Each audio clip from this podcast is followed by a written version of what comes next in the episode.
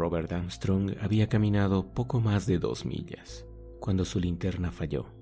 Se quedó quieto por un momento, incapaz de creer que tal desgracia realmente pudiera haberle sucedido. Luego, medio enloquecido de rabia, arrojó lejos el inútil instrumento. Aterrizó en algún lugar de la oscuridad, perturbando el silencio de este pequeño mundo. Un eco metálico llegó resonando desde las colinas bajas. Luego, todo quedó en silencio de nuevo. Esta, pensó Armstrong, era la mayor desgracia. Ya no le podía pasar nada más. Incluso pudo reírse amargamente de su suerte y resolvió no volver a imaginar que la voluble diosa lo había favorecido alguna vez. ¿Quién hubiera creído que el único tractor del campo 4 se había averiado cuando se dirigía a Port Sanderson? Recordó el frenético trabajo de reparación, el alivio cuando se hizo la segunda salida y la debacle final cuando la oruga se atascó. Entonces no valía la pena lamentarse de la tardanza de su partida. No podía haber previsto estos accidentes, y todavía faltaban unas buenas cuatro horas para que despegara el Canopus. Tenía que alcanzarla, pasara lo que pasara. Ninguna otra nave tocaría este mundo durante un mes más. Aparte de la urgencia de su negocio, eran impensables cuatro semanas más en este planeta apartado. Solo había una cosa por hacer. Fue una suerte que Port Sanderson estuviera a poco más de seis millas del campamento, no a una gran distancia, ni siquiera a pie. Había tenido que dejar todo su equipo atrás, pero podía recuperarlo en la próxima nave y podía arreglársela sin él. El camino era malo, simplemente salido de la roca por una de las trituradoras de 100 toneladas de la Junta. Pero no había miedo de extraviarse. Incluso ahora no corría ningún peligro real, aunque bien podía ser demasiado tarde para alcanzar la nave. El proceso sería lento, porque no se atrevía a arriesgarse a perder el camino en esta región de cañones y túneles enigmáticos que nunca había sido explorado. Por supuesto, estaba oscuro como boca de lobo. Aquí, en el borde de la galaxia, las estrellas eran tan pocas y estaban tan dispersas que su luz era insignificante. El extraño sol carmesí de este mundo solitario no saldría hasta dentro de muchas horas, y aunque cinco de las pequeñas lunas estaban en el cielo, apenas podían ser vistas con el ojo desnudo. Ninguna de ellas proyectaba siquiera una sombra. Armstrong no era un hombre que lamentaría su suerte por mucho tiempo. Comenzó a andar lentamente por el camino, sintiendo su textura con los pies. Sabía que era bastante recto, excepto por donde serpenteaba a través del paso Carver. Deseaba tener un palo o algo para explorar el camino ante él, pero tendría que depender de la orientación del tacto del suelo. Fue terriblemente lento al principio, hasta que ganó confianza. Nunca había sabido lo difícil que era caminar en línea recta. Aunque las débiles estrellas le orientaron, una y otra vez se encontró tropezando entre las rocas vírgenes al borde de la tosca carretera. Viajaba en largos zigzags que lo llevaban a lados alternos, Luego golpeaba los dedos de los pies contra la roca desnuda y volvía a tantear el camino de regreso a la superficie compacta. Esto se convirtió en una rutina. Era imposible estimar su velocidad. Solo podía luchar y esperar lo mejor. Faltaban cuatro millas. Cuatro millas. Y el mismo número de horas. Debería ser bastante fácil, al menos que perdiera el rumbo pero no se atrevió a pensar en eso. Una vez que dominó la técnica, pudo permitirse el lujo de pensar. No podía fingir que estaba disfrutando de la experiencia, pero antes había estado en posiciones mucho peores. Mientras permaneciera en la carretera, estaba perfectamente a salvo. Había esperado que a medida que sus ojos se adaptaran a la luz de las estrellas, pudiera ver el camino, pero ahora sabía que todo el viaje sería a ciegas. Este descubrimiento le dio una vívida sensación de su lejanía del corazón de la galaxia. En una noche tan clara como esta, los cielos en casi cualquier otro planeta habrían estado llenos de estrellas. Aquí, en este puesto avanzado del universo, el cielo contenía quizás un centenar de puntos de luz tenuemente relucientes, tan inútiles como las cinco ridículas lunas en las que nadie se había molestado en aterrizar. Un ligero cambio en el camino interrumpió sus pensamientos. ¿Había allí una curva o se había desviado a la derecha de nuevo? Se movió muy lentamente a lo largo de la frontera invisible y mal definida. Sí, no hubo error. La carretera torcía hacia la izquierda. Trató de recordar su apariencia durante el día, pero solo la había visto una vez antes. ¿Significaba esto que se estaba acercando al paso? Esperaba que fuera así, porque el viaje estaría medio completado. Miró hacia adelante en la oscuridad, pero la línea irregular del horizonte no le dijo nada. Luego descubrió que el camino se había enderezado nuevamente y su ánimo se hundió. La entrada al paso aún debía estar un poco más adelante. Había al menos cuatro millas por recorrer. Cuatro millas. Qué ridícula parecía la distancia. ¿Cuánto tardaría el canopus en viajar cuatro millas? Dudaba que el hombre pudiera medir un intervalo de tiempo tan corto. ¿Y cuántos billones de millas había viajado él, Robert Armstrong, en su vida? debió haber alcanzado un total asombroso a estas alturas, porque en los últimos 20 años apenas se había quedado más de un mes en un solo mundo. Este mismo año había hecho dos veces el cruce de la galaxia, y ese fue un viaje notable, incluso en estos días. Tropezó con una piedra suelta y la sacudida lo devolvió a la realidad. Aquí era inútil pensar en naves que pudieran devorar los años luz se enfrentaba a la naturaleza, sin armas más que su propia fuerza y habilidad. Era extraño que le tomara tanto tiempo identificar la verdadera causa de su malestar. Las últimas cuatro semanas habían sido muy ocupadas, y las prisas de su partida, junto con la molestia y la ansiedad causadas por las averías del tractor, habían alejado todo lo demás de su mente. Además, siempre se había enorgullecido de su terquedad y falta de imaginación. Hasta ahora, se había olvidado por completo de esa primera noche en la base, cuando las tripulaciones le entregaron los obsequios habituales para los recién llegados. Entonces fue cuando el viejo empleado de la base le contó la historia de su caminata nocturna desde Port Sanderson hasta el campamento y de lo que lo había seguido por el paso de Carver, manteniéndose siempre más allá del límite de la luz de las linternas. Armstrong, que había escuchado tales historias en una veintena de mundos, le había prestado poca atención en ese momento. Después de todo, se sabía que este planeta estaba deshabitado. Pero la lógica no podía resolver el asunto tan fácilmente. Supongamos, después de todo, que hubiera algo de verdad en el cuento fantástico del anciano. No era un pensamiento agradable y Armstrong no tenía la intención de meditar sobre él, pero sabía que si lo descartaba, seguiría presa de su mente. La única forma de vencer los miedos imaginarios era afrontarlos con valentía. Tendría que hacer eso ahora. Su argumento más fuerte era la total esterilidad de este mundo y su total desolación, aunque contra eso se podían poner muchos contraargumentos, como de hecho había hecho el viejo escribano. El hombre solo había vivido en este planeta durante 20 años y gran parte de él aún estaba inexplorado. Nadie podía negar que los túneles del páramo eran bastante desconcertantes, pero todos creían que eran respiraderos volcánicos.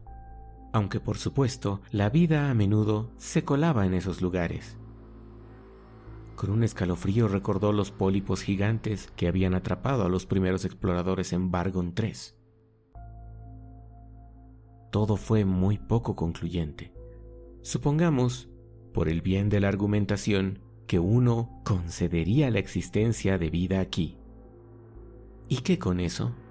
La mayoría de las formas del universo eran completamente indiferentes al hombre, algunas por supuesto, como los seres gaseosos de Alcorán o las celosías de ondas errantes de Shandalun, ni siquiera podían detectarlo, sino que lo atravesaron o rodearon como si no existiera.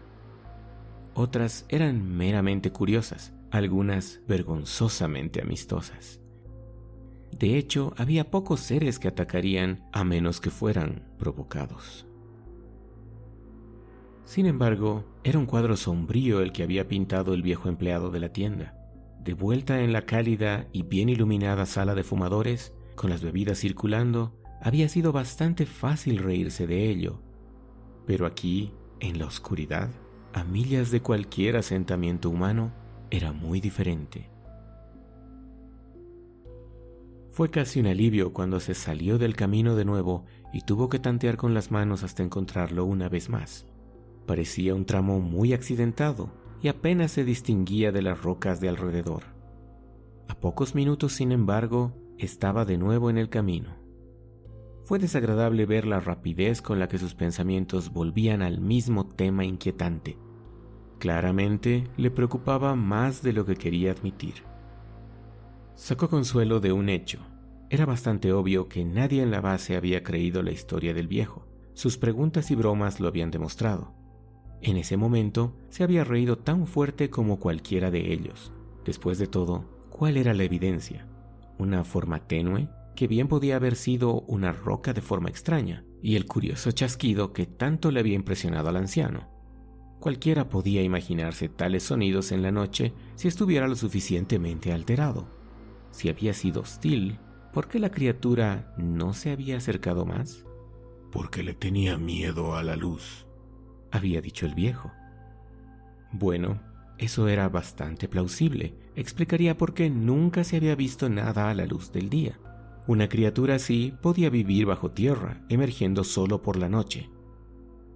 Maldita sea, ¿por qué se tomaba tan en serio los desvaríos del viejo idiota? Armstrong volvió a tener el control de sus pensamientos. Si seguía así, se dijo a sí mismo enojado, pronto estaría viendo y escuchando toda una colección de monstruos. Por supuesto, hubo un factor que eliminó la ridícula historia de una vez. Realmente fue muy simple. Sintió pena por no haberlo pensado antes. ¿De qué viviría una criatura así? No había ni rastro de vegetación en todo el planeta. Se rió al pensar que un fantasma pudiese eliminarse tan fácilmente. Y en el mismo instante se sintió molesto consigo mismo por no reír en voz alta. Si estaba tan seguro de su razonamiento, ¿por qué no silbar, cantar o hacer algo para mantener el ánimo? Se planteó la pregunta como una recriminación a su virilidad. Medio avergonzado, tuvo que admitir que todavía tenía miedo. Miedo porque podría haber algo de cierto en la historia después de todo, pero al menos su análisis le había servido de algo. Habría sido mejor si lo hubiese dejado allí y se hubiera quedado medio convencido de su argumento, pero una parte de su mente todavía estaba tratando de comprender su cuidadoso razonamiento. Tuvo demasiado éxito y cuando recordó los seres planta de Santil Mayor, el impacto fue tan desagradable que se detuvo en seco. Ahora bien, los seres vegetales de Santil no eran de ningún modo horribles, de hecho eran criaturas extremadamente hermosas. Pero lo que los hacía parecer tan angustiantes ahora era el conocimiento de que podían vivir por periodos indefinidos sin comida alguna.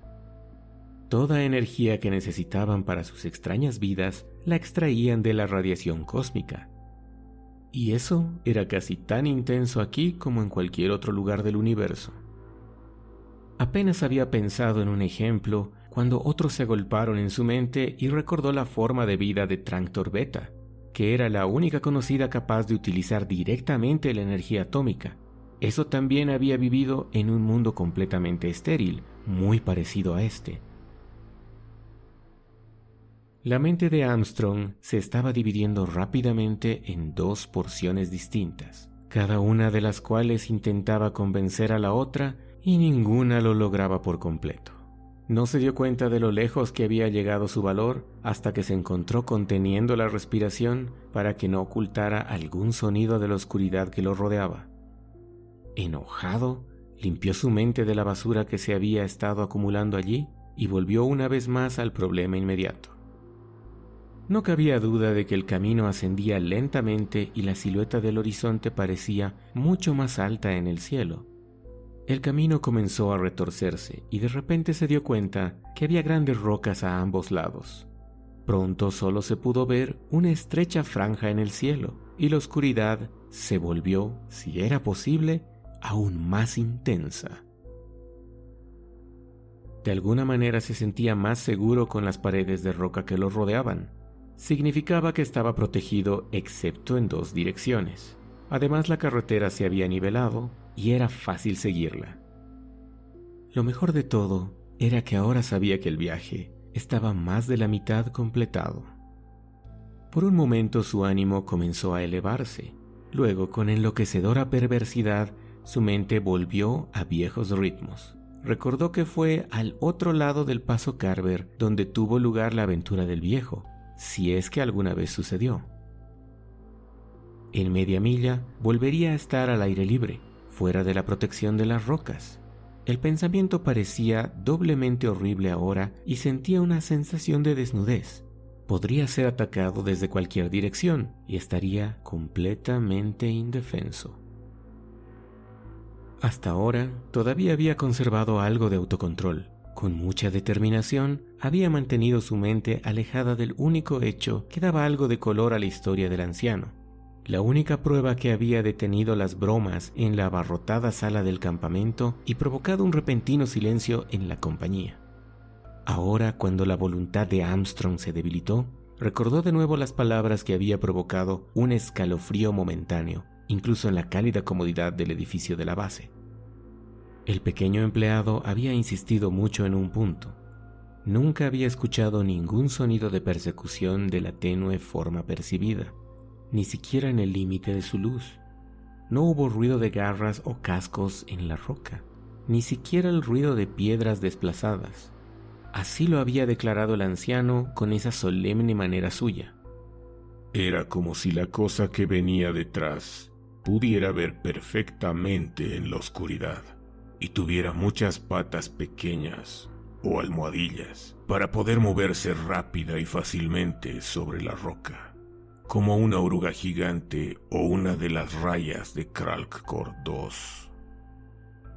Sin embargo, aunque no hubo ningún ruido de persecución, hubo un sonido que el anciano sí había captado varias veces.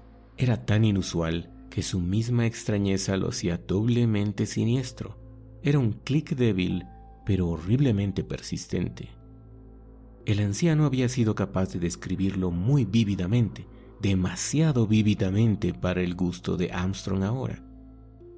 ¿Alguna vez has escuchado a un insecto grande masticando su presa?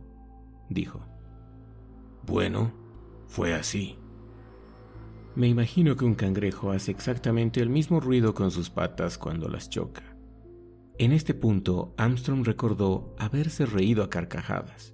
Era extraño como todo volvía a él ahora, pero nadie más se había reído, aunque se habían apresurado a hacerlo antes. Al sentir el cambio de tono, se puso serio de inmediato y le pidió al anciano que continuara su historia. ¿Cómo deseaba ahora haber sofocado su curiosidad? Al día siguiente, un grupo de técnicos escépticos se habían adentrado en la tierra de nadie más allá del paso Carver no eran lo suficientemente escépticos como para dejar sus armas, pero no tenían motivos para usarlas porque no encontraron rastro de ningún ser vivo. Allí estaban los inevitables pozos y túneles, agujeros relucientes por donde la luz rebotaba sin cesar hasta perderse en la distancia. Pero el planeta estaba plagado de ellos. Aunque el grupo no encontró señales de vida, descubrió una cosa que no le gustó en absoluto. En la tierra árida e inexplorada más allá del paso, habían llegado a un túnel aún más grande que el resto. Cerca de la boca de este túnel había una roca maciza, medio incrustada en el suelo. y los lados de esta roca se habían desgastado como si se hubieran utilizado como una enorme piedra de afilar. No menos de cinco de los presentes habían visto esta inquietante roca. Ninguno de ellos pudo explicarlo satisfactoriamente como una formación natural, pero aún así se negaron a aceptar la historia del anciano. Armstrong les preguntó si alguna vez lo habían puesto a prueba. Hubo un silencio incómodo. Entonces el gran Andrew Hargraves había dicho, Demonios, ¿quién saldría al paso por la noche solo por diversión? De hecho, no había ningún otro registro de nadie caminando desde Port Sanderson hasta el campamento de noche, o de día. Durante las horas de luz, ningún ser humano desprotegido podía vivir a la intemperie bajo los rayos del enorme y morboso sol que parecía llenar la mitad del cielo y nadie caminaría seis millas con armadura de radiación si el tractor estuviera disponible. Armstrong sintió que abandonaba el paso. Las rocas de ambos lados estaban cayendo y el camino ya no era tan firme y compacto como antes. Estaba saliendo a la llanura abierta una vez más, y en algún lugar, no muy lejos de la oscuridad, estaba ese enigmático pilar que podría haber sido usado para afilar colmillos o garras monstruosas. No era un pensamiento tranquilizador, pero no podía sacárselo de la cabeza.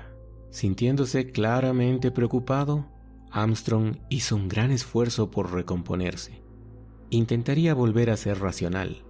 Pensaría en negocios, en el trabajo que había hecho en el campamento, en cualquier cosa menos en ese lugar infernal.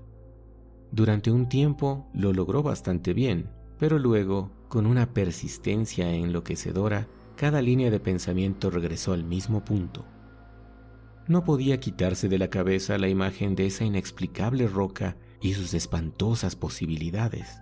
Una y otra vez se sorprendió preguntándose qué tan lejos estaba, si ya la había pasado o si estaba a su derecha o a su izquierda. El suelo volvía a ser bastante llano y la carretera seguía recta como una flecha. Hubo un destello de consuelo Port Sanderson no podía estar mucho más lejos de dos millas de distancia. Armstrong no tenía idea de cuánto tiempo había estado en la carretera. Desafortunadamente su reloj no estaba iluminado y solo podía adivinar el paso del tiempo. Con suerte el Canopus no debía despegar hasta dentro de dos horas como mínimo, pero no podía estar seguro. Y ahora otro miedo comenzó a entrar en su mente el temor de ver una vasta constelación de luces elevándose rápidamente hacia el cielo y saber que toda esta agonía mental había sido en vano.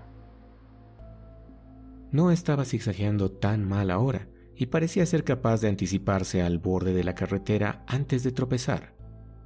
Era probable, se animó a sí mismo pensando, que viajaba casi tan rápido como si tuviera una luz. Si todo iba bien, podía estar acercándose a Port Sanderson en 30 minutos, un espacio de tiempo ridículamente pequeño. ¿Cómo se reiría de sus miedos cuando entrara ya en su reservado camarote en el Canopus y sintiera ese peculiar estremecimiento cuando el motor fantasma arrojaba la gran nave lejos de este sistema, de regreso en las nubes y las estrellas agrupadas cerca del centro de la galaxia? De regreso a la tierra misma, que no había visto en tantos años. Un día, se dijo a sí mismo, debía volver a visitar la tierra. Toda su vida había estado haciendo la promesa, pero siempre se respondía lo mismo, falta de tiempo. No es extraño que un planeta tan pequeño haya jugado un papel tan importante en el desarrollo del universo que incluso haya llegado a dominar mundos mucho más sabios e inteligentes que él mismo? Los pensamientos de Armstrong volvieron a ser inofensivos y se sintió más tranquilo. El conocimiento de que se estaba acercando a Port Sanderson fue inmensamente reconfortante y deliberadamente mantuvo su mente en asuntos familiares y sin importancia. El paso ya estaba muy atrás, y con él esa cosa que ya no tenía la intención de recordar. Un día, si alguna vez regresaba a este mundo, visitaría el paso durante el día y se reiría de sus miedos. En 20 minutos se habrían sumado a las pesadillas de su infancia. Fue casi un shock, aunque uno de los más agradables que había conocido cuando vio las luces de Port Sanderson aparecer en el horizonte. La curvatura de este pequeño mundo era muy engañosa. No parecía correcto que un planeta con una gravedad casi tan grande como el de la Tierra tuviera un horizonte tan cerca. Algún día alguien tendría que descubrir qué hay en el núcleo de este mundo para darle una densidad tan grande. Quizás los muchos túneles. Este fue un giro de pensamiento desafortunado, pero la cercanía de su objetivo le había robado el terror ahora. De hecho, la idea de que pudiera estar realmente en peligro parecía darle a su aventura un cierto interés. Ya no le podía pasar nada. Faltaban diez minutos y las luces del puerto ya estaban a la vista. Unos minutos más tarde, sus pensamientos cambiaron abruptamente cuando llegó a la repentina curva del camino. Ah, había olvidado el abismo que provocó su desvío y añadió media milla al viaje. Bueno, ¿y qué? pensó obstinadamente. Un kilómetro extra no supondría ninguna diferencia ahora, otros diez minutos como máximo. Fue muy decepcionante cuando las luces de la ciudad se desvanecieron. Armstrong no se había acordado de la colina que bordeaba la carretera. Tal vez era solo una loma baja, apenas perceptible durante el día, pero al ocultar las luces del puerto le había quitado su principal talismán y lo había dejado nuevamente a merced de sus miedos. Muy razonablemente comenzó a pensar en lo horrible que sería si algo sucediera ahora, tan cerca del final del viaje. Mantuvo a raya el peor de sus miedos durante un tiempo, esperando desesperadamente que las luces de la ciudad reaparecieran pronto pero a medida que pasaban los minutos, se dio cuenta de que la cresta debía ser más larga de lo que imaginaba. Trató de alejarse pensando de que la ciudad estaría más cerca cuando la viera de nuevo, pero de alguna manera la lógica parecía haberle fallado, pues en ese momento se encontró haciendo algo a lo que no se había rebajado, incluso en los páramos del vaso Carver. Se detuvo, se volvió lentamente y conteniendo la respiración, escuchó hasta que sus pulmones estuvieron a punto de estallar. El silencio era inquietante, considerando lo cerca que debía estar del puerto. Ciertamente no hubo ningún sonido detrás de él. Por supuesto que no lo habría, se dijo a sí mismo, enojado, pero se sintió inmensamente aliviado. La idea de ese chasquido débil e incesante lo había perseguido durante la última hora. Tan amistoso y familiar fue el ruido que casi le hizo reír a carcajadas. A la deriva, a través del aire quieto, desde una fuente que claramente no estaba más allá de una milla de distancia, llegó el sonido de un tractor de campo de aterrizaje, tal vez una de las máquinas que cargaban el canopus. En cuestión de segundos, pensó Armstrong, estaría alrededor de la cresta con el puerto a solo unos cientos metros por delante. El viaje estaba casi terminado. En unos momentos, esa llanura malvada no sería más que una pesadilla que se desvanece. Parecía terriblemente injusto. Tan poco tiempo, una fracción tan pequeña de la vida humana, era todo lo que necesitaba ahora. Pero los dioses siempre han sido injustos con el hombre, y ahora estaban disfrutando de su pequeña broma, porque no podía confundirse el traqueteo de garras monstruosas en la oscuridad frente a él.